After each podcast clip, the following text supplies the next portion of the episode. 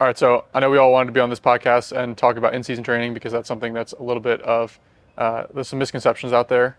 So I guess first things first, want to kind of clarify what are some of those biggest misconceptions that we've seen as coaches, and then kind of go through from kind of practical standpoint, like how should athletes be, and specifically pitchers, be thinking about their training in season, their throwing in season, you know, talk about relievers versus starters, and just kind of go through some of the nuance there. But again, first question, like what are some of the biggest misconceptions you guys have seen with athletes that we worked with, especially remotely in season? So, in my uh, opinion, the biggest two were basically both guys on each side of the spectrum where guy one is like it's still the off season i'm just going to rip like heavy lifts like nothing's changed. And guy two is like i don't need to lift for three months like i'll still be fine. There's like no like middle ground. It's either been i'm all in like still off season time or i'm not going to lift at all.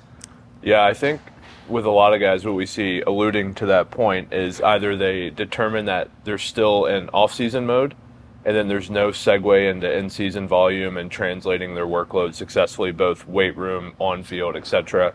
And then you have the other guy who's just like, well, now my development's finished. I'm taking it to the field. So then they just shut that mindset completely off. And obviously, there's a middle ground. And I think something we see a ton is guys have a sweet spot of what area they're trying to continue to develop in if you're throwing the ball insanely well, plyo routines are good, long toss is good, mound is good, etc. Maybe we shift, you know, your weekly schedule a bit more towards the strength side of things and really figure out what your developmental path is moving forward. But either shutting it off completely or, you know, one way or the other, that's where we see a lot of, you know, unfortunate scenarios unravel. Yeah, guys just don't know how to regulate their week, I think. They're just like, you know, all the scheduling, like practices, games, everything like piles up on them. They don't know like where like they can mix in other things. Right, and I, I think from my standpoint, like that's definitely more common with the younger athletes. The guys who've been through it, the the MLB veterans, like they really have their routines dialed in. They know when they need to shift from strength mode to power mode to maintenance mode in season. They know how to gradually on ramp their throwing volume and, and how to kind of pace themselves through spring training. They don't just come out firing, you know, max effort every single day, trying to impress everybody from day one. Um, but again, it's the young guys where we have to kind of hold their hand and guide them and say like, okay, this is the time to kind of downregulate the lifting volume a little bit, shift the emphasis there, uh, recognize the workload that you may or may not have in season. Uh, I know we were talking about this before the podcast, but some guys, you know, will have a huge workload from the very start of the season, and the other guys are going to be just riding the bench, especially at the college and high school level, for the entire season. And so maybe they can stay in more off-season mode. But uh, to that point, you know, specifically just talking about college and high school players to start here, and then we can talk about pros how do you kind of separate what category those those guys fall into uh, as far as workload and as far as you know what type what should their focus be in season? So I've like separated it into the three categories of like performance, where you're playing every day, or like you're a starter. Uh, developmental, where you're probably not going to get any innings, and then like some hybrid focus where you're a reliever, you're like nine to twelve on a depth chart, and you like basically just need to be available and like always ready.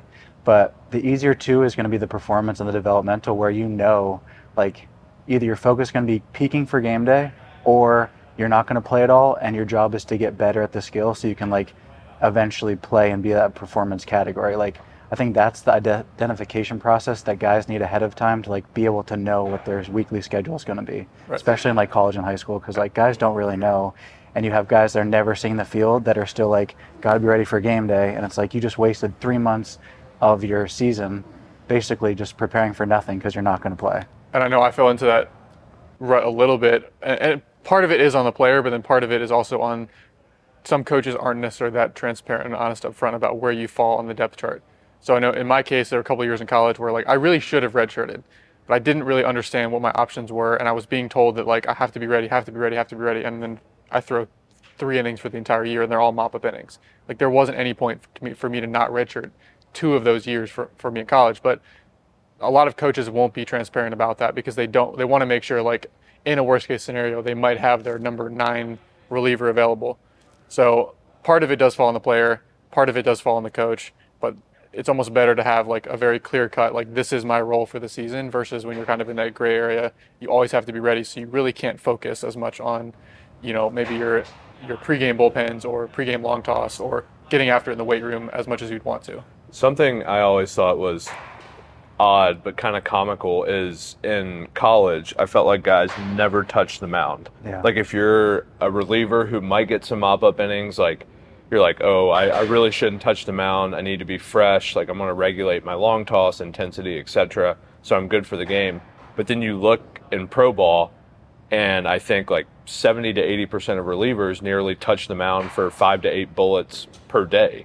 Like it's insane the amount uh, that professional guys are throwing off the slope versus I know just observing in college it was like I'm just going to be on permanent standby without touching the slope, which obviously is not going to help in that skill specific development. Yeah. And I think too, like you're talking about the college level, like those freshmen, you're probably not going to see the field in weekend series. And like knowing that ahead of time, like you can plan your week around Friday, Saturday, Sunday. You know, we have a big series coming up. I'm a freshman. I haven't played like all year. Probably going to be a decent opportunity for me to get some training in and not really need to focus on playing games. So it's just like shifting your schedule around when you might play. I think like midweek opportunities, like finding out those like areas where you might be able to see the field. But I think like you know, seventh, eighth, ninth inning if you're a reliever of like a weekend series as a freshman, like unless you're one of the top dogs, probably not going to play and use that as an opportunity. So it's basically just like finding your opportunities to actually get work done. And to Zombo's point about how in pro ball there's like a different culture around just throwing off the mound a lot, I think part of that for me, and it was like a wake up call when I got to pro ball, is the catchers are way more receptive to that as well. Like in college, the catchers are like, I'm not, I'm not doing that. Like screw this in pro ball, it's like yeah, whatever like whatever you need. Like everyone wants to get off the mound, throw like a short box. Just about every day, they have five, ten guys that, are, that want to throw a short box. In college, it's like no, you're wasting my time. Like I don't want to deal. This isn't like what I signed up for. So just like the attitude can be very very different between levels. But part of that is to you know pro catchers credit. Like they take their job a little bit more seriously as far as what they're doing you know, a lot of the pro pitching coaches understand really the importance of high frequency mound work or just getting off the slope regularly. Right, and, and monitoring intensity and volume within that. Like I, I also will say that uh, to your point, I think catchers are receptive in pro ball because they're like, oh, this guy's going to hop up on the mound, give me like three to four of each pitch, and he's done. Right. He's hopping on, he's hopping off. And I think regulating that, if you're a college kid specifically, like that's a powerful tool that honestly puts you way ahead of the curve relative to everybody else because – I know for a fact, at least a lot of guys I was playing with and how a lot of guys are currently, if you're a guy who's not on the field competing, there's no shot you're touching the mound three three times a week.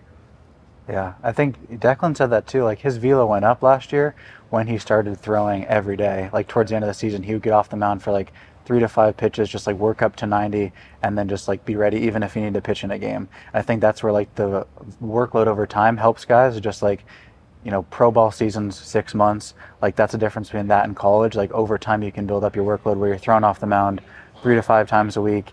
You know, working up to maybe like close to a peak velo, but just like being ready whenever yeah. to throw. I, I would argue that the the velo increase there probably isn't necessary from the workload. Like if you threw those five or ten pitches a day on flat ground versus on the mound, he's getting a similar workload. But there's a comfort level from the specificity being on the mound. Mechanically like, too. Like uh, I think it was uh, Smoltz. I posted a clip of Smoltz saying like, the mound is your office. Like you need to spend time in your office versus throwing on flat ground. And that was several years ago. Like I had that epiphany. Like, why even throw flat grounds? Like maybe flat grounds serve a purpose at some point in like the off-season on ramp, maybe at some point in, the, in a rehab progression.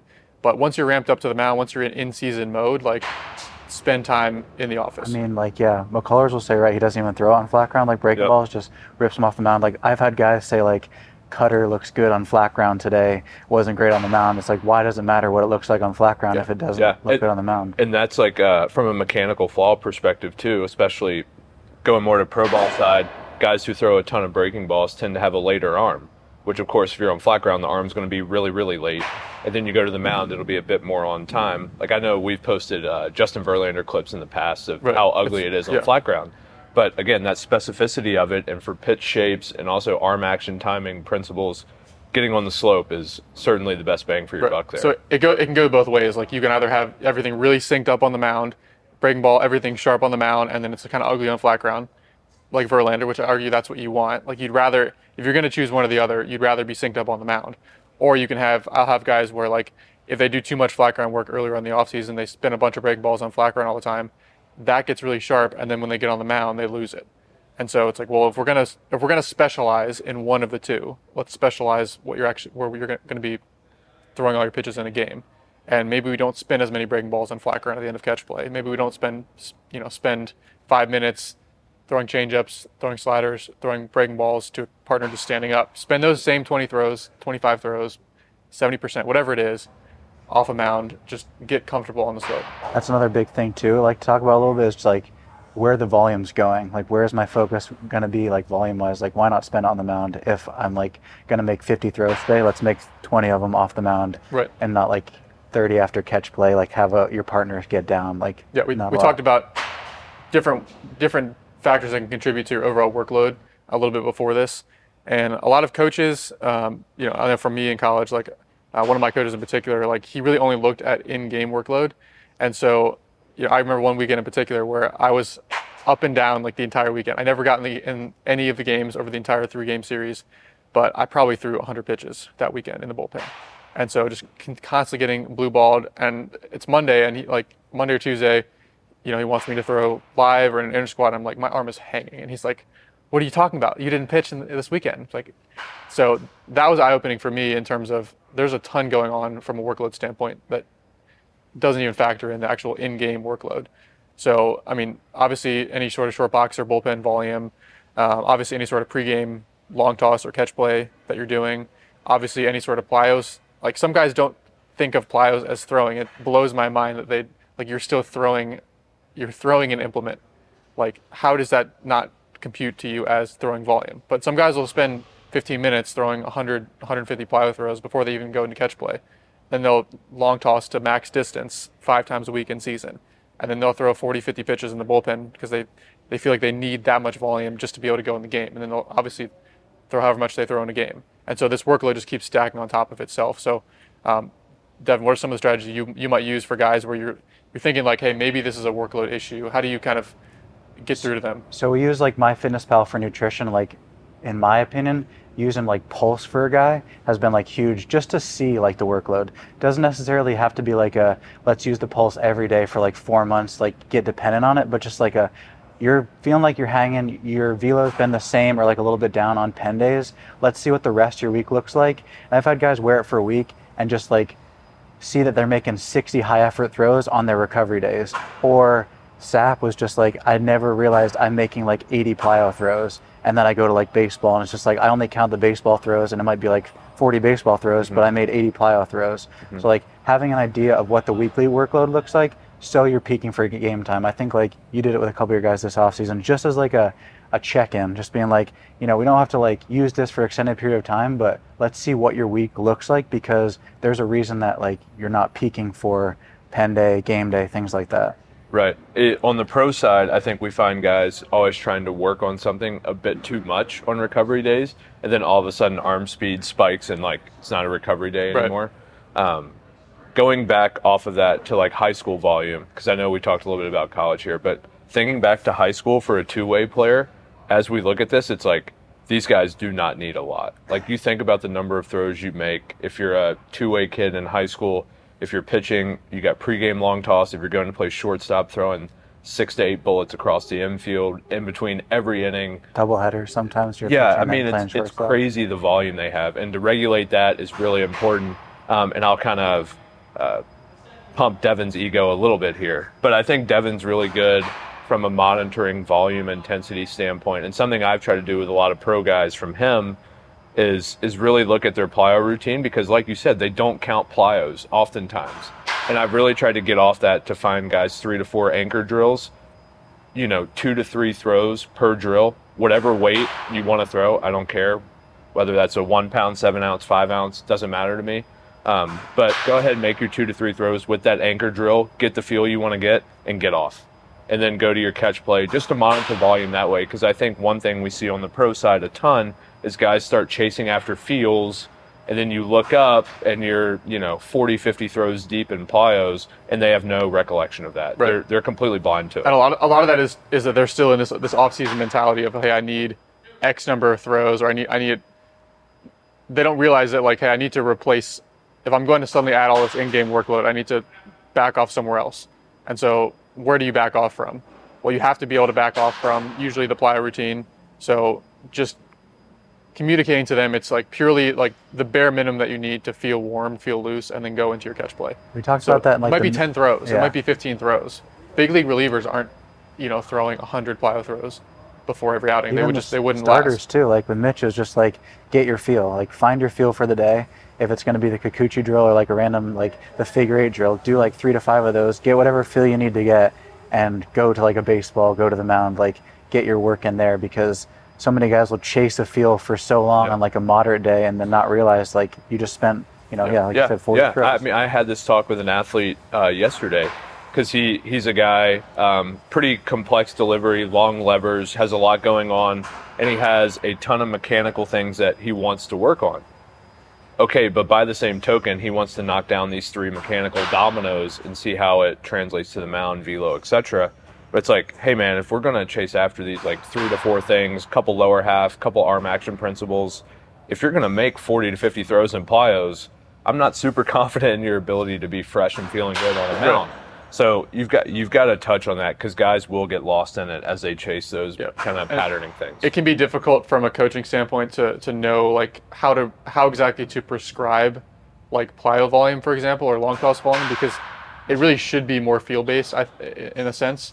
Like just saying like two sets of ten of each ball of each of seven different drills, like guys want to see like this very like rigid linear mm-hmm. like just tell me the routine and i'm going to do it but it doesn't really work like that in reality. You're going to have days where you feel more recovered days where you feel less recovered and you really should be doing five throws or no plyos or and days where you feel fresh you know you're not going to go in the game for the next three days. And maybe you you know extend it out a little bit you do a few more throws. But have you guys found any success with how to communicate that auto regulation principle to guys?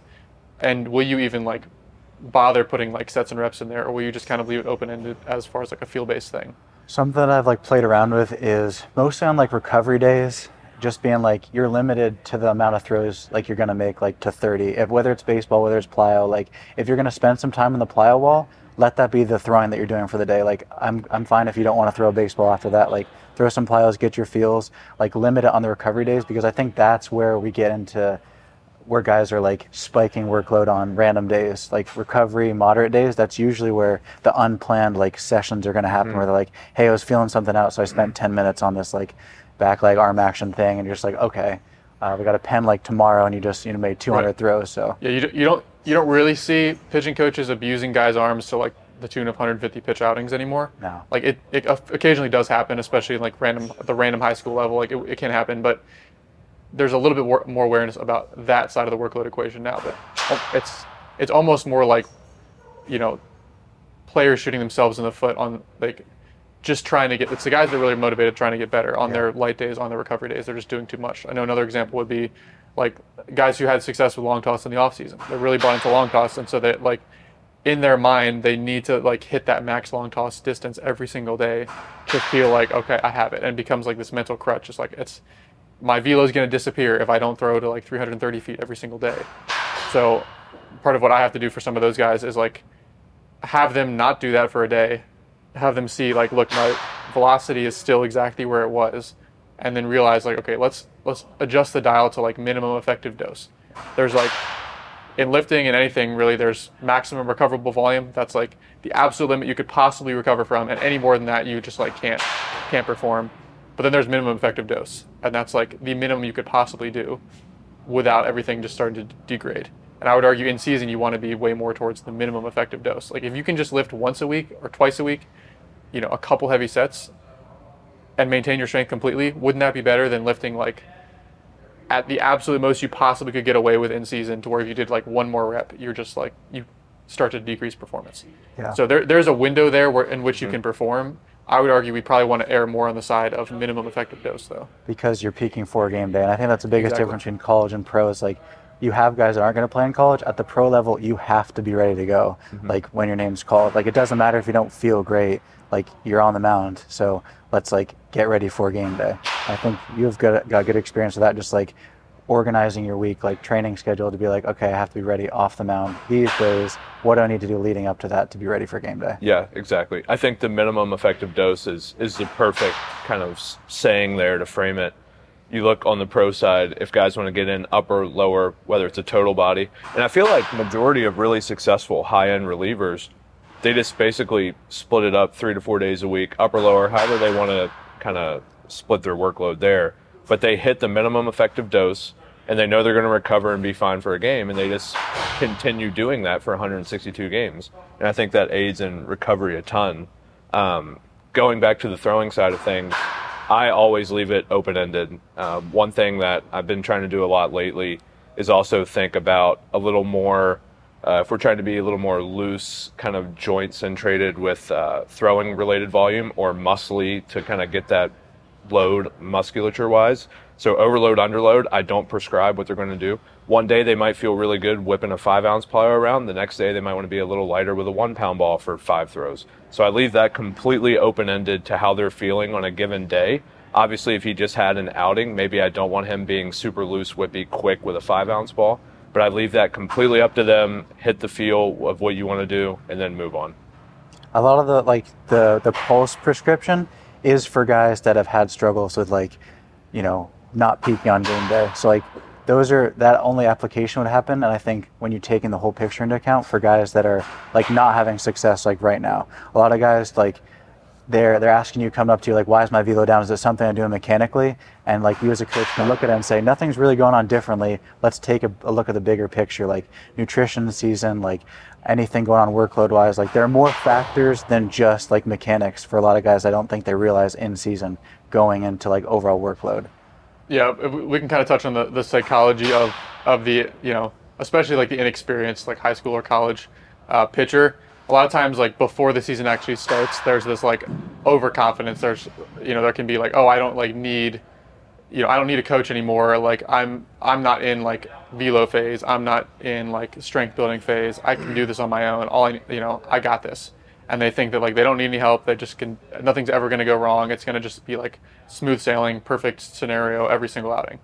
And then what ultimately ends up happening is things never go perfect. If everything ever always been perfect, like we'd all be all stars every year. Like every MLB guy would be an all star. Like it never happens. Even the very best guys that we work with, like they'll have a little knee tweak or an adductor strain, or mm-hmm. they'll lose the vert on their their fastball, not quite know what's going on. Their command will be a little bit iffy for a couple weeks. So that's ultimately what, what does happen in reality. And like we, we know that as coaches because we've now we've you know coached hundreds and hundreds of guys through it. But in that moment, they're feeling really good at the end of the off season. Maybe they're watching this right now, and they're very confident going into the season. What would you say is to your athlete if they're like, yeah, I, I don't really feel like I need you guys at this point, or just I don't really feel like I need coaching help right now? I would I would say that all of the smartest people I know in this industry if they are still throwing and actively trying to develop themselves, use somebody from the outside to assist them. Like you can't see yourself through that lens. Um, like myself, you, Devin, when he throws, I ask Devin about my throwing all the time. I'll ask you stuff about my throwing. Uh, like Dean Jackson, we talk about throwing all the time. Utilizing Nevin on the PT side, like we put people in our corner who can observe us from a different lens and kind of hold us accountable there. So I, I think you're pretty negligent if you think you can problem solve it all yourself and see yourself through a certain lens. It's why you've got to use your outside help with that. I've honestly been in the boat recently too, where I, as uh, from a remote perspective, like I see the bigger picture. Like I think sometimes guys in season with their like pitching coach that they're seeing every day is going to harp on them like because I see them every day. Like let's work on something new every day. Mm-hmm. And like as a remote coach, it's kind of like let's take a step back, see the bigger picture. You don't need to be changing stuff up every day. So it's more of like from a management perspective in season. It's just like you're managing the guys like weekly workload, like training wise, kind of throwing wise, you can see the bigger picture instead of just being like a pitching coach that has like 30 guys right in front of him every day. And it's tough to like manage each guy and like what they're doing. But like from a remote perspective, you can see like, okay, this is kind of what your week looks like. Let's not go crazy like trying to change things mechanically. Like we're in a good spot right now. Like don't just keep, you know, digging yourself a deeper hole. And I think that's where like talking to Mitch, he, he said he ran into issues like when his velo started to go down instead of taking a step back and like working mm-hmm. back towards what he was doing well he kept digging himself deeper into like holes. And so like a remote coach can just be like hey let's take a step back. This is what we're doing when you're having success. Let's not like dig ourselves a deeper hole and then kind of spend months trying to figure stuff out. Whereas like you know you as a as an athlete and also coach have been through it. And i think you made the point that like an issue that had taken you three months you can take like a week with a guy now. Right. like you've done so much work you know training throwing wise to be like okay this issue now takes me a week to fix. It's not like a three month like keep digging ourselves a hole. We know how to fix it. Right. I think that's such an important point as far as like removing the emotion from any sort of speed. Like we already know going in, there's going to be speed bumps. We tell athletes before they even sign up with us, there's going to be plateaus. Like no one just gains a mile an hour a, a month for forever. Like no one, it, there's going to be plateaus. We already know going in from our standpoint. So when that does happen, like we can approach it from an objective problem solving. Okay, is this recovery? Is this mechanics? Is this the mental side? Like, but a lot of athletes, the the natural instinct, they have a bad outing, they give up, like you know, they lose the game on a on a home run or something. They make a bad pitch, and the, even this is even for big leaguers, and they're like they they come the next day, they're freaking out. They're like, what do I need to change? And the the instinct is always I have to change something.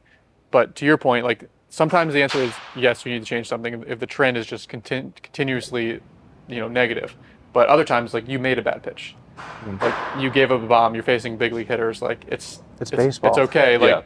you you executed a changeup low and away, and like Bryce Harper took you deep. Like it is what it is. Like we don't need to radically change your leg lift or, you know, change the grip on your changeup. And so, part of what I view our job is, you know, in season is really just helping provide a little bit more calm and consistency versus they're going to be going through this roller coaster of emotions where we can kind of take a step back, bird's eye view, and approach it from a much more calm, unbiased, objective standpoint. Yeah, great, great point on the like you've had so well. Unfortunately, you've had so many injuries that you can problem solve things very quickly. And like even myself, I've I've had a tricep head issue for like a month now, and I was talking to Devin some about this. But like, if I was my own coach right now, I would be saying like, "Hey, take a week, chill, and we'll get back into it.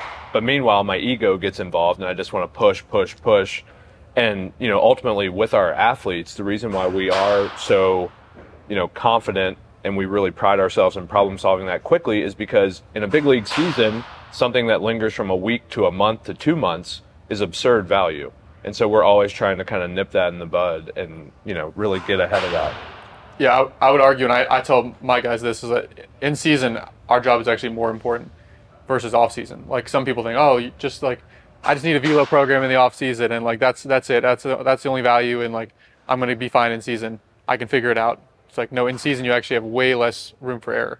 In the off season, if you tweak your hamstring doing sprints or you tweak your adductor or whatever, like you can afford to take three four weeks to get that right. In season, like you know the clock is ticking. So you can't afford to, to re-aggravate it. Like I'm thinking back to like Will Vest this past year. He tweaked his tweaked his adductor. We had to navigate through that, you know, along with his team staff, and you know he was back a week and a half, two weeks later. But that could have very easily turned into like, well, you know, he was on the fence about just throwing through it. It's like that was I was very adamant. Like we cannot just throw through this, risk of getting significantly worse. So being able to navigate those issues as they come up. Clay Holmes, you know, had some knee stuff you know, problem solving why exactly that was happening, torquing into the into the ground on his back foot when he comes set, like being able to problem solve solve that stuff as it comes up and nip it in the bud early is extremely valuable in season. Whereas in the off season, you kind of have more room for error. You can kind of like run into certain issues, problem solve it, and it's not as big of a deal. And and with soft tissue related injuries, like you just alluded to, how many of those turn into like oh, three days, seven days, we'll give you two weeks off. And how many of those just linger and linger? And I think the one thing that is great about us is we have so many coaches and even ourselves with different expertise areas where it can be something that's multifaceted. It can be from the weight room, it can be from throwing related stuff, it could be from recovery modalities, nutrition, the overarching things that we all get to see from the outside as coaches. Whereas if you're a player in the trenches, sometimes you're going to fail to really see that. So your like, mind is going to immediately go to like what is wrong in my mechanics, but it might not be mechanical at all. It might be like you're on a road trip, you didn't sleep the night before, and your velo's down. It might be you know you have a blister. It might be like something nutritionally. Like there's a ton of different factors. That it might be that you lifted really heavy the day before when you shouldn't have, and so now you're fatigued. So again, you got to be able to zoom out, see the big picture, see all the factors and then zoom back in and address whatever the specific cause is. And those those fascial lines, things we're seeing more and more with guys. I know this offseason alone, I had a minimum of five athletes now who have had back leg adductor issues and then lead oblique. Obviously, we know that fascial line exists. And so then how do we build a program around that? Both from a plyo standpoint, corrective, if they need to do a certain fascial routine to get that arranged correctly. Like we see these correlations time and time again. It's like for Vest, for instance, it's like I know his adductor had an issue, which then obviously the back leg's going to function differently. If he starts rotating different, now he could have an oblique thing. But if you don't nip that in the bud, that could just linger on and on. And so our ability to see that and program for it from again the soft tissue corrective side, mobility side, regulate their plyo work, analyze their throwing to make sure they're still moving how they do when they're best. All those things are so important. I think there's like a level of like objectivity that we have to it, like zooming out. Like, I know you're like freaking out right now. Don't worry. We have had two other athletes like have this similar issue like a couple months ago, and using other athletes like with adductor issues or, or things like that, routines that have worked, like being able to program those. And you guys talked about like the injuries, but also like in-season data, like things that like can come up. Like Mitch last year, you know, throwing cut fastballs and like having to make that adjustment middle of the season. Like maybe you know if that isn't offered to him, like he's not a big leaguer this year, like mm-hmm. something like that. Just like little things could be anything from like injuries to data to like what your week looks like. Like it's not just pitching mechanics as like a, a throwing right. coach. It's like what does everything look like? Specifically with the injury thing, though, you know, I think something that's not talked about nearly enough is athletes don't want to mention to their coach in, in a normal scenario when something doesn't feel right. Like we, Mitch mentioned this in his podcast, but like we are directly aligned with like we're not. If he tells us like, or one of our guys tells us their arm is like hanging, we're not like immediately going and snitching to their like coach that his arm's hanging. It's like we're we're on your side. We got to figure this out. But the answer might be like, you, hey, you need to go tell your coach because he's going to put you in the game and you're going to go through 110 pitches and like you're going to make this worse. So ultimately, like we need the player to be comfortable talking to us or talking to their coach about how they're feeling that's the only way you can really make informed decisions about workload, about you know whether you should take a day off or push a start back or what what have you. Most of the time, it's like again the ego kicks in. They don't want to admit that they're hurt. They're just like I'm just gonna throw and see what happens. And so again, like most of the time, things get worse when you try to throw through pain, throw through discomfort, versus taking a step back, problem solving it with somebody who's in your corner who has a line belief, a line belief system, and it isn't just going to like cut you because now you're like the injury prone guy which unfortunately is, is the culture in a lot of places. You just don't want to admit that you're hurt. Yeah, the communication I think is big for you too. Like being able to communicate with athletes and communicate with like their coach, specifically at Tread. Like I would say, like I probably talk to most of my guys at least like once a week, and it's not even just like you know how are you doing baseball wise. It's like kind of checking on everything just to see if like hey maybe this influenced like your week. Like maybe you ran into an injury. This is what we need to do. But also like you know, we're, we're talking constantly. So it's like I have a track record of what the history looks like, which I think is huge too for guys, especially off season transitioning to in season in terms of what we did well, but also like what can we do if things don't go well. 100%. And just the, the fact that like you need to you need to be able to get into the athlete's head in season and talk to them and understand what where their mentality is if they have a bad outing like what was the, what was the focus what were you feeling like you really can't see everything that you need to see just from video and just from a stat line just from like just from their mechanics. Like that's that's not nearly enough. Like I need to know like was your focal point different? I need to know was like this is your first night game. You've been pitching during the day. Was there a huge crowd that was kind of like were you feeling like a little anxious? Did you have too much caffeine before the game and so you're jittery? Like there's so much stuff you don't you don't know unless you actually take the time to on a very regular basis. If it's weekly, if it's every other week, if it's with most of my guys after every single outing, we'll have some sort of outing review, go through their data, go through their video, hop on a call.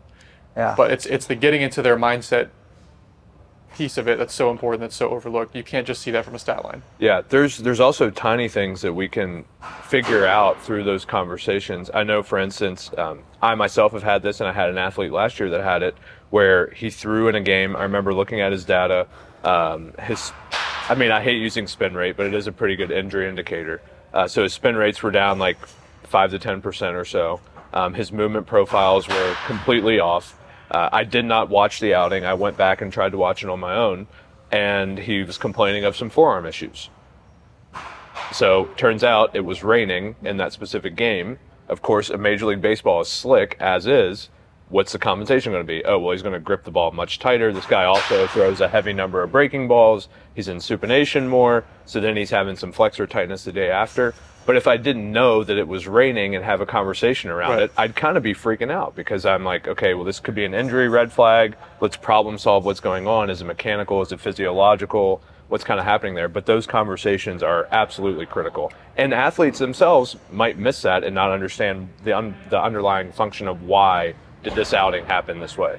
Yeah, I think when they're honest with you, and also half the half of my job, I say in season, just offering like some positivity for guys, just because like I was an assistant coach at college, and the guy basically said an assistant coach's job is like offer positivity. He's going to have negativity from maybe how his performance was, his head coach. Like you can be a, like a beam of light for a guy that like needs some positivity through a rough stretch or like things aren't going well. Just like be a guy that he can talk to like whenever. Like don't be someone that like always when he comes to you there's like a negative response like this is what you're doing wrong. We need to fix it. It's like sometimes you just have to be like remind them that they're a dog and just like don't forget that like in season especially. especially if their if their own like internal like self dialogue is negative. If like certain, some guys are very hard on themselves. Like I know M- McCullers is extremely self critical. So like he'll have like pretty good outing, like a, like literally a quality outing, but like he won't be happy with the movement profile on a certain pitch, and you know in his mind it's like worst outing ever.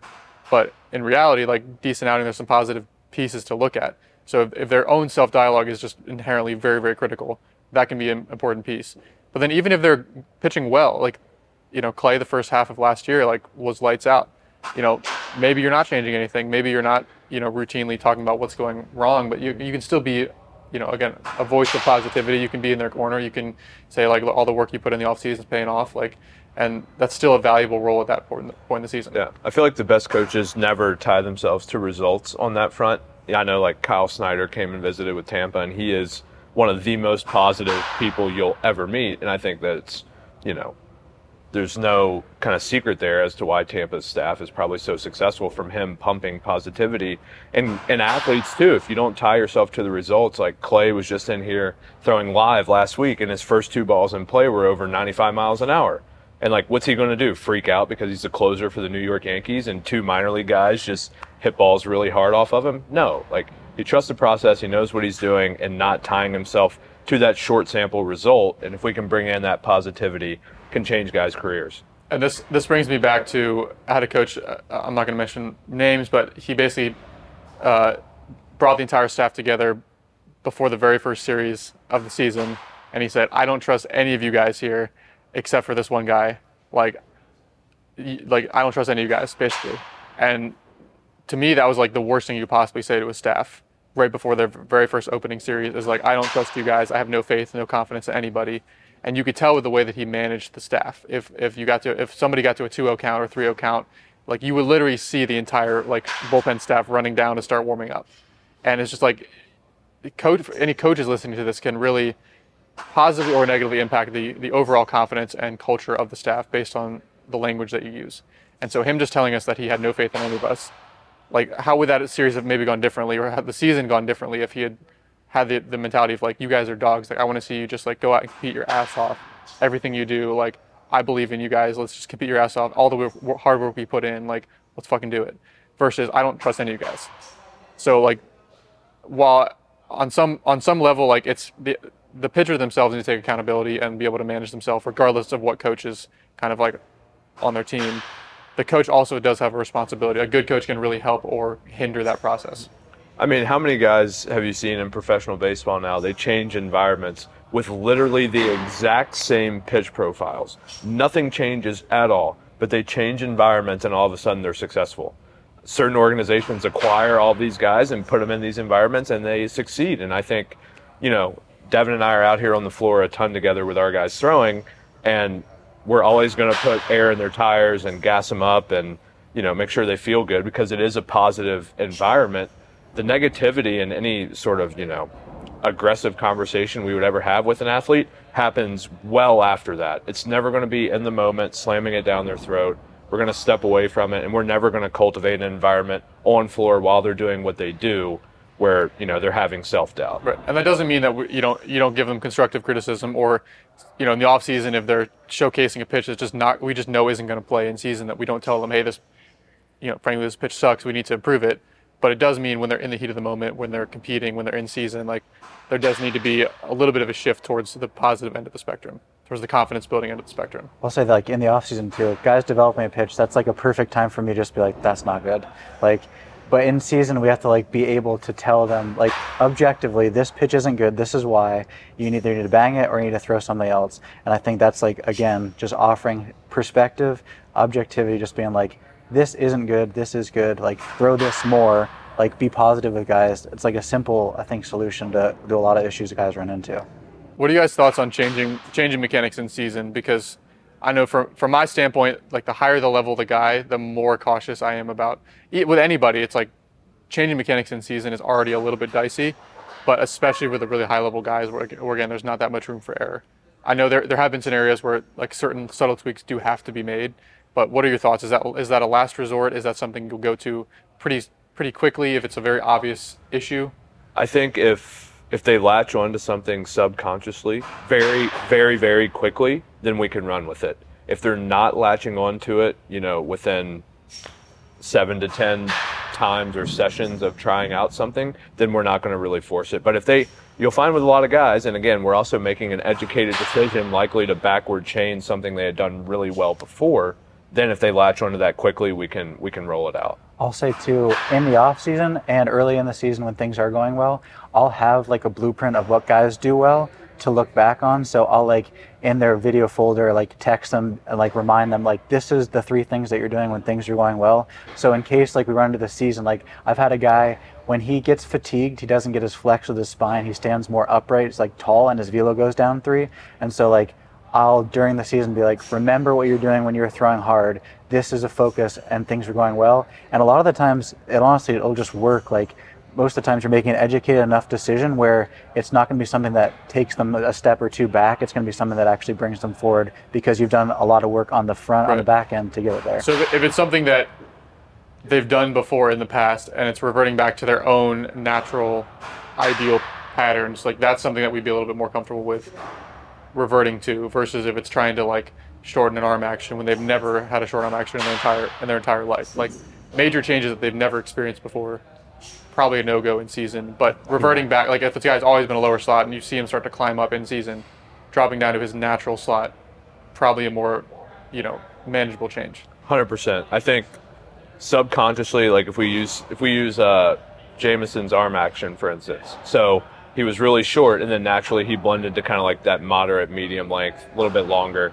Um, but I, I will say that's obviously subconscious for him. He's Right. going to get into that. But I will say I have not seen too many big conscious adjustment patterning changes things go very well in season. Yeah, unless things are already going terribly to start and you have to make a change, I'd say it's not going to Yeah. be something where it's like, you know, you're doing pretty well, like let's make a huge change in season. It's obviously going to be like guy by guy basis anyway, and like how much as a coach you know you can communicate with a guy. Because like some guys, you know, as a coach, like if you offer like even a little tweak, they're going to run with it way too far, go down a rabbit hole, and maybe screw themselves up for a couple weeks. So I think you have to do a lot of homework on the front end, knowing how to communicate with a guy when to offer piece of advice. And it's like, again, a lot of work on the front end, but it like pays off a ton when you know exactly what to do at specific times. It also comes back to let's say we do notice a mechanical issue. Let's say again, the, let's say maybe the arm is climbing up, mm-hmm. and they used to be a little bit lower slot. We can just straight up tell them you need to drop your arm slot. That might work, it might not, because now they're thinking about it, now they're aware of it, now they're consciously like trying to like change their slot. Or we can try to address the mechanics by somehow implementing a change in their like environment in their, Or Yeah, in their just a throwing drill routine. or something like that. So be like, give them a drill. Don't, just don't even tell them like, hey, we're gonna do a figure eight drill. Just try Yep. to be smooth and fluid, and just see what happens. Now they're not thinking about it. It's gonna be a more subconscious uh, change like at that point. like Curtis Taylor with the elbow climbing, and I know we were just talking about that with one of your athletes. If you give him arm action freestyle, tell him to just to unwind sidearm and a lasso, and tell him to be a bit more horizontal on a figure eight, it's it's locked in in no time. I honestly think just like drill prescription for me is like the biggest thing where it's just like if you know the outcome that you want from a drill uh, or like what certain drills like long toss you can get a guy more tilty or like things like that like I'll know a specific drill that I want to prescribe with a guy just to get him a different feel. Like I've had a guy just before he gets on the mound just pretend you're an outfielder and you're catching a fly ball and you're throwing it and that just gets his glove side up. Doesn't need to be like an active cue for him to like, hey, make sure you elevate that glove side just before you get on the mound. Let's do a throw like you're an outfielder and then it seamlessly transitions to off the mound. So like little things like that where you know like what the outcome is going to be if you like add a drill in or something So like keep that. it as externally focused or subconscious as possible yeah. if, if you are going to address mechanics. And very, very last resort, maybe give them like the internal cue and like actively focus on In season, it's so tough because guys already are thinking about so many Right. things. Just adding one more thing, like specifically internal mechanically, is just might be the tipping point where they go over the edge. But like adding a drill, they're just like, okay, this feels good. Like I'll keep doing this, and then over time, you notice that the change is being made that you want. We've had so many case studies of fixing various patterning problems that we know, like you're talking about with drill prescription. Generally, we know with whatever said mechanical issue that we can give them two to three drills of X number of throws, and it's likely going to sync itself up. Even just the balls that you're using, like overloads, underloads, you need to get a guy inside 90, just give him a heavier ball and he'll start to feel like the bicep turn on and start to you like actually get inside 90. Yeah. Like certain things like that, like coaches know what to prescribe and like the little details that Yeah. need to happen. If a, if a guy's getting muscly, for instance, give him a give him a five ounce plyo ball and tell him to watch Ben Brewster throw. yeah, That's it. literally. That's all it takes. Yeah, and I think that's another thing too with in season. Like we have a lot of resources, not only coaches but also athletes to use. Like specific, like you have Clay as like a sinker example. Like when I was trying to teach Mitch like a sinker in season, the first grip I gave was like Clay's, like one of the best sinkers in baseball. Here's a three minute video on Clay explaining exactly the sinker grip. Like this is a place to start. So I think like using resources, especially like here, is really important for not only co- other coaches but athletes too. So let's let's shift gears. The kind of last thing I want to touch on is the weight training focus in season. So I know we kind of had a little bit of a shift philosophically a few years ago, whereas before it's like, hey, should we just be like doing bare minimum, like still strength stuff, but just like very, very, very low volume, like just hit like two sets of you know six on everything, two sets of eight on everything, or should we act- actively be trying to make gains in power and speed where there's still not necessarily fatigue being induced, but hey, maybe we're like able to still like steal a little bit of power development, steal a little bit of speed development. Um, what are your guys' thoughts on the focus in season? Should we be doing a little bit of strength work, just bare minimum maintenance, or should we, you know, maybe be getting a little bit greedy and trying to Um, get I think, faster well- as well? Anti lifter can go first. anti lifter. but so I was also going to say this. Um, I, I definitely view it much much differently across levels. So like high school, college, pro, I do view it very differently. Devin's hounding me about anti lifting because I am pretty much all in on simply aligning fascia on the pro side, especially for high level guys who need to be ready each day. Like I think fascia's king. And we just need to make sure you're feeling good there, things are aligned. But we can also use the weight room to kind of correct a few things. Like yesterday, Dev and I were talking about our clavicles, and we were like, oh, well, if we're flattened out a little bit, if we need to adjust, maybe we do some more vertical pressing. And we went down some rabbit holes. But we can utilize lifting things to then correspond to mechanics, which is great. On the high school end, I definitely think, um, with guys I've worked with recently at least, implementing some form of strength is obviously important. They get enough speed on the field. Most of those guys, if they're, you know, really high level athletes they're likely playing shortstop or center field and they're pitching, they're hitting, they're getting enough speed work in. So then a, a bit more strength, but obviously program that out so that they have ample time to recover. On the college side, uh, depending upon the guy's profile, I feel like a lot of college guys are really strong right now, Yeah. but they typically need some more speed work. Uh, if you're a weekend starter, you've got the best schedule in the world because you know when you're throwing every seventh day. And heck, you can even do some form of power and speed integrated in there between start to start. And then again, on the pro side, I am I am very heavy on like the minimal dose, feel good, get what you need. But that minimal dose is different for everybody. Like uh, Jason Adam, for instance, he's a guy who short arm action gets the arm up early, has a really long vertical pec, does really well when he's when he's pressing a ton because his pec is a huge driver in his throw specifically for how he operates now. He likes lifting a bit heavier. So his minimum dose looks very different than another guy who's maybe, you know, a bit more elastic and is kind of springy, who's six foot, 170 pounds. So, but finding the minimum dose for each guy and how that pertains to them anatomically, physiologically, and then mechanically. Yeah, and a big piece of that is going to be actually communicating with them and monitoring their recovery because if you're just prescribed something and you have no no way of measuring or monitoring how they're doing, then you have you really have no idea. But if let's say you start with a certain dose, a certain amount of lifting in season, and you're talking to them, you're communicating every week, and you start to see the velocity drop. Well, you know you might be doing too much. We can dial that. You know, it's all just a bunch of dials. We can dial that side of his programming down a little bit. So that's that's one piece of it. I know for me, like I was able to even continue getting stronger in season until maybe like freshman year of college, like until I had built like a pretty intermediate strength base, like you know deadlifting 400, squatting 315, like until I got to some like intermediate numbers, like I could, I was still getting stronger in season. So like it is possible, certainly high school and like the very younger high, college guys can get a little bit greedy, especially if they're not like playing every single day. Like I wasn't getting a ton of playing time, so I was getting after it pretty hard my first year of college. But to your point, like once a guy has you know 10 years of lifting history, he's strong enough. Like these pro guys aren't going to be getting stronger in season. So if you're in that range of like maximum recoverable volume, minimum effective dose, we'd much rather bias towards like the minimum effective dose side of the equation just to make sure they're as fresh as possible. Yeah, I'll say, like he said, different at each level. like professional guys, and this is something that I noticed with Mitch actually.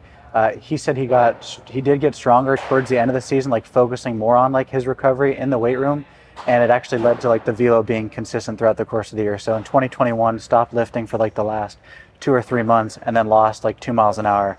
And it's just like you have those timelines where it's like you can maintain strength for 30 days. So I think that's a big thing for like college guys, especially early in the season, maintaining that lifting volume. But also towards the end of the year, if you have three weeks left, you will maintain that strength for three weeks. So you don't need to be really selling out if you're like only have three weeks left of a college baseball season.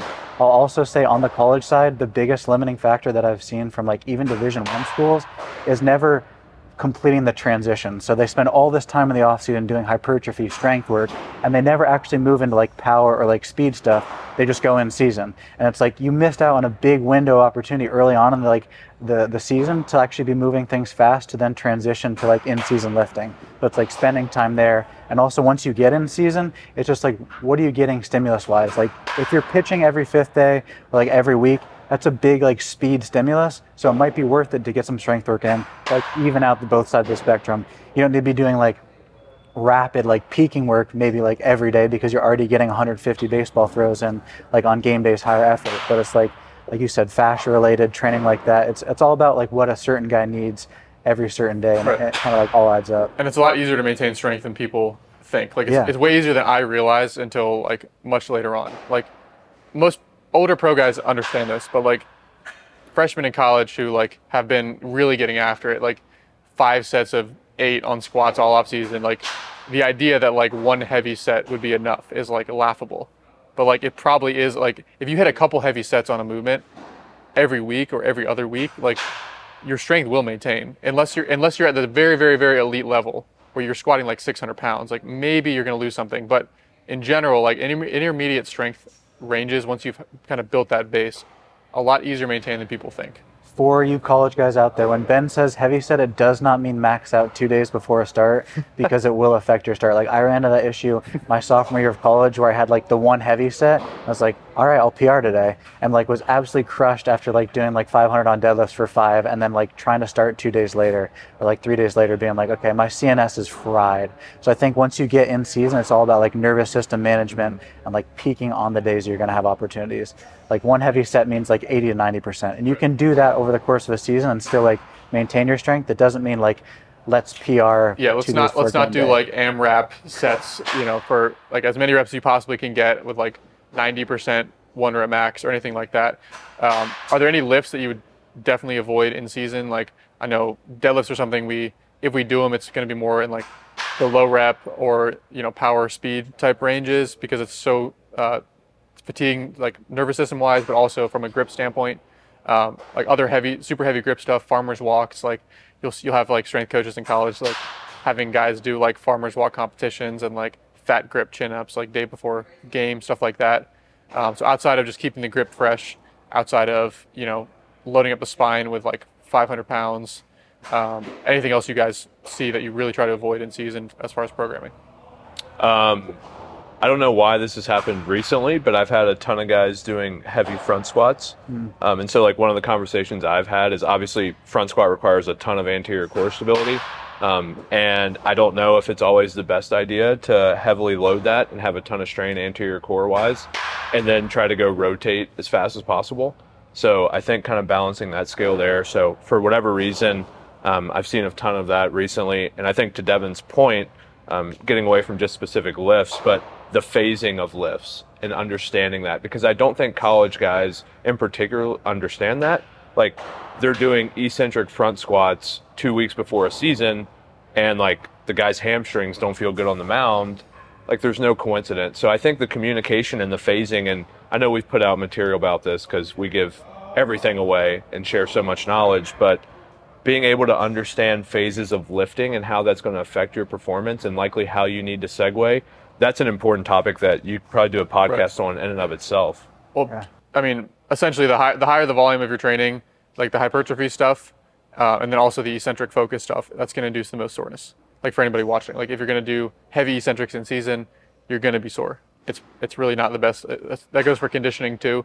Like for any sort of speed and conditioning uh, selections in season, like you can just do like sprints like sprints on the field, that's going to have a lot more eccentric stress, make you much make you more sore than doing something like a, a sled sprint or a stationary bike sprint where there's no eccentric, there's no deceleration. So that's not you're not getting that soreness inducing piece of it. I'll So- say like yeah, like uh, medicine ball and like uh, lumbar spine, like rotational work. Like in season, probably don't need to do a ton of because you're rotating so much. So like a guy doesn't need additional like you know scoop toss 15 reps if you're getting like 100 every time you throw. Like maybe limiting the rotational work, maybe some lat stuff, like making sure you're going full range of the lat stuff, not like half reps. Those would be the two things that I would add on like individual exercises, like limit the rotation outside of baseball because you're getting such a stimulus from that and then like the lat work like make sure you're going like full full range on all of that And the other two things I would add is really monitoring the monitoring your range of motion, like especially like shoulder flexion, um, especially like posterior cuff tissue quality, um, you know, supination, you know, basically everything you're using as an accelerator throughout the season will have a tendency to kind of get short, shortened, toned up, tight, dense. So like a tendency to lose supination as the pronator gets really overworked, tendency to lose shoulder flexion as the lat starts to get a little bit tight, tendency to lose some internal rotation and just like really feel tight and gritty through the back of the shoulder. I think that like even the arm care app is a good tool to have just in season to monitor like range of motion but also strength because i think some guys like don't pay attention to like the external rotation strength they're losing over time because as you know like the more throwing you're getting your body's going to trend more towards er less towards ir and they're gaining range of motion and external rotation but maybe they're losing on strength because they're not getting a lot of work in there. So just like monitoring that over the course of like a longer season And to go back to your supination point of specificity, obviously related to data, we encourage guys to throw a, a heavy number of breaking balls. And one thing you'll see prominent in major league clubhouses is guys likely doing end range supination work and bicep curls because they know that supination is how they make their money. They need to be able to throw off speed. But, you know, especially college guys, high school guys, they might not understand what's going on there you know, why is my breaking ball getting worse? Why am I having elbow discomfort? But to back chain and problem solve those things is so valuable in season. Yeah, yeah and I, I like that you mentioned the arm care app there. Um, one thing that you didn't mention is that it really helps from a fatigue management standpoint. So, you know, from from a coach's standpoint, like you can literally have all your guys like on a dashboard monitoring their their strength before outings or before bullpens, after outings, after bullpens, and you can literally see the delta, the change between when they're fresh and when they're fatigued, and you can see what the drop off is. And if that drop off is, abo- you know, beyond a certain point, you can basically infer that that was an overly fatiguing you know, outing or, you know, throwing session for that specific athlete. And then you can know to back off a little bit for the next time. So you can manage your guys, you know, fatigue levels. Obviously on the front end, you can manage their workload and, you know, not put them out there for 150 pitches for a start. But on the back end, you can see like, okay, maybe he only threw 40 pitches, but it was extremely fatiguing for his arm for whatever reason, recovery, sleep. Like his arm is just not bouncing back as well. And you can see that all on the dashboard within the arm care app. I like it with your arm crap. If guys don't have access to that, like some sort of readiness, like formula for a guy, like whether it's like a grip strength test or like a vertical jump test, like I like that to kind of see how the training is working with the guy in season. Like if he's, you know, doing a, you know, vertical jump test two days after a start day and like he's down, or like maybe in game, if you have access to TrackMan or something like that, spin rate's down. It's just like little things like that you can notice that a guy is like starting to trend towards fatigue. So maybe as a coach, as an athlete, just like notice those little changes so that you know you don't wonder what happened a month down the line we you're running into injury because you didn't manage fatigue better. And that, that also will set up your entire schedule moving forward based upon day one or day two soreness. Like I know for myself in college, I could go throw 120 pitches on Friday night and I could long toss max distance Saturday. Sunday would come around and, and I would I would just play light catch to like 60, 90 feet. But I always felt a bit more sore on day two. So therefore, my training schedule should look drastically different, segueing back to my bullpen on Tuesday. And so once you you have to know that with guys and regulate it in order to successfully build out their entire schedule. and you're not going to know that day one. Like you're, you're not going to know that you, you figure this out through trial and error and through talking to the athletes and, and problem solving. If, if he tells you, if you start to realize that he's a he's a 48 hour soreness guy, now that might adjust when his, his next bullpen happens. That might happen, you know, when does his lower body lift happen? When does upper body lift happen? Huge. Um, even further to that point, in professional baseball, there is a huge problem with guys on a five day rotation where for so long, for whatever reason in professional baseball, it's been known that day two you throw your throw your side. So guys are out there throwing their side, just hanging, throwing at 70% effort, putting in terrible mechanical compensations just to get through the bullpen, and then you you wonder why so many injuries are happening and that's a huge part of it from a starter's perspective. I think that's something that has helped like having a guy in the off season. You can kind of manage that stuff ahead of time. Whereas like in season, it's all about communication up front with like if you're just getting a new guy in season, like how do you usually feel? What does your soreness look like? But I think guys know it, but I think it, it takes you asking them to be able to like realize it. Like Right. they, some guys will like know they're sore like usually the second day after, but they won't ever like actually figure out like maybe let's not throw the second day and let's you know get our work in like long toss the day after like until you finally ask them. So I think that's another important thing is like knowing what to ask guys because usually guys have the answers in their head. It's never like been processed before.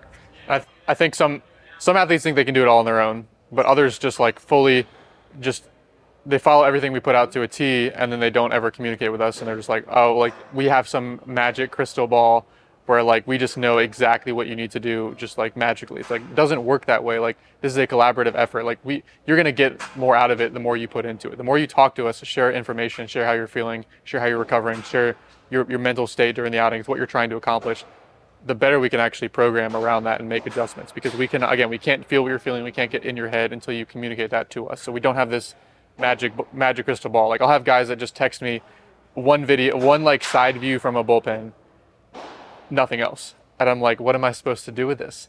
I don't know how your outing went. I don't like especially if it's like a college guy or a high school guy i don't have like access to a lot of that data.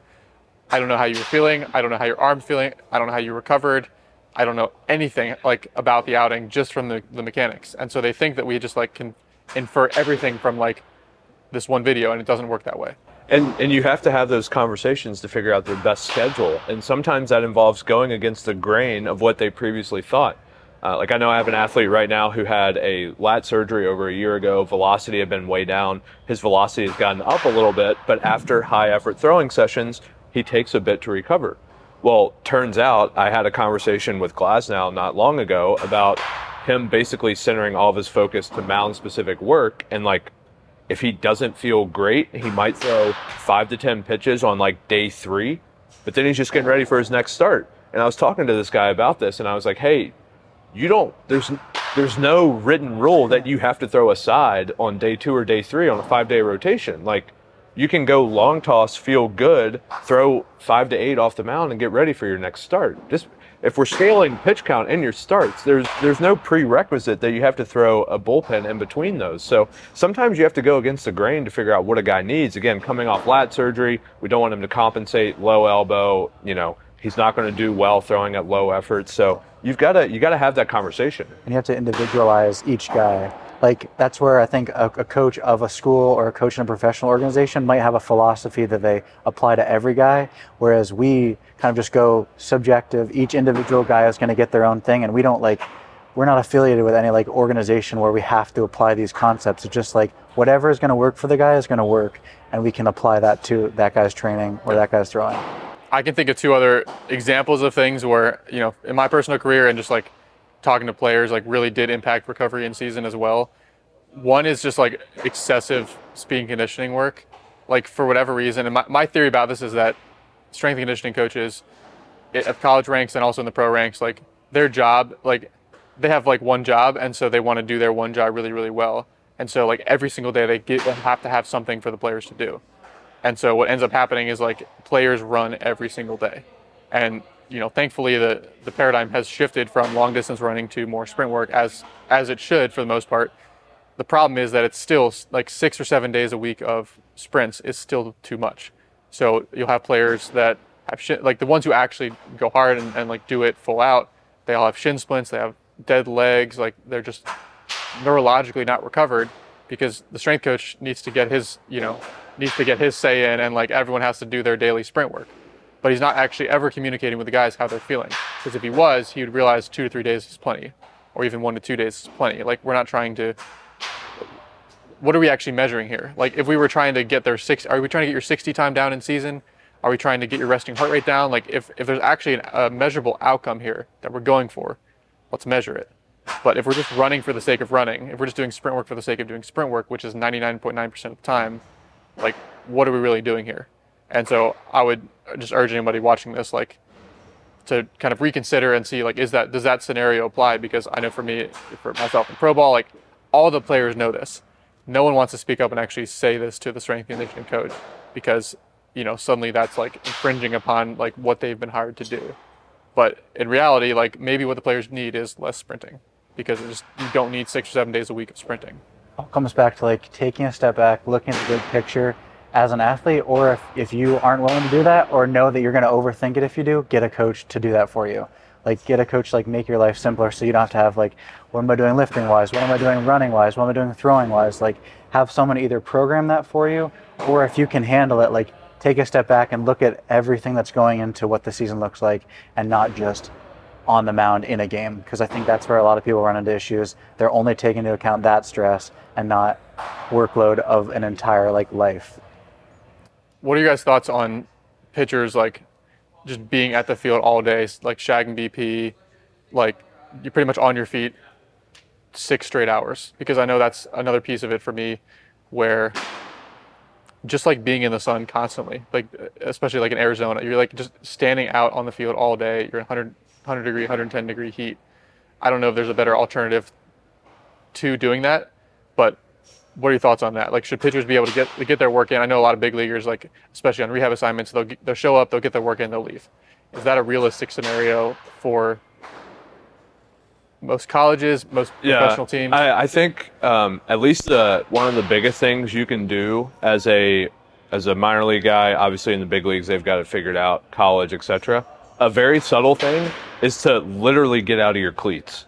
Um, like one thing I've noticed over and over is college guys are shagging with cleats on, some minor league guys, but you know the burden of actually being on your cleats for three, four, five, six hours is excruciating. So getting out of those, I know uh, the joke is always before spring training, go get your cleats on and stand on concrete for like four Right. hours Right. to prepare yourself.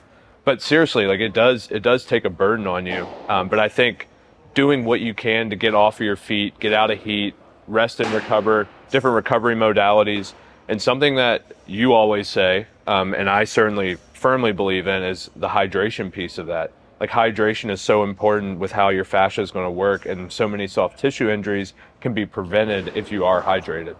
yeah, I have to get on guys to make sure to take electrolytes in season, especially if, if I know it's a guy who's in Florida, in Arizona, and they're just communicating like, I'm fatigued. Like my velo's like you you without fail you'll get this text a few times a year. My velo's down. I feel really really fatigued. I just feel like I'm moving in slow motion. I don't know what to do. And so like you can't just say like do X Y Z. You need to like ask them a bunch of questions and figure out like okay how are you sleeping? How's your caffeine intake? Are you taking you know way too much caffeine?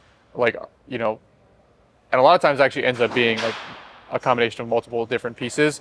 But the electrolytes is is a big piece of it. This is the hydration. But again, it's not just water intake. It's actually getting the electrolytes with that. Yeah, and I like that you touched on the mental side too. Like especially, I, I know for even for myself, and you probably had the same thing. You pitch in a game that night. Let's say you're a reliever. You enter the game at nine nine thirty.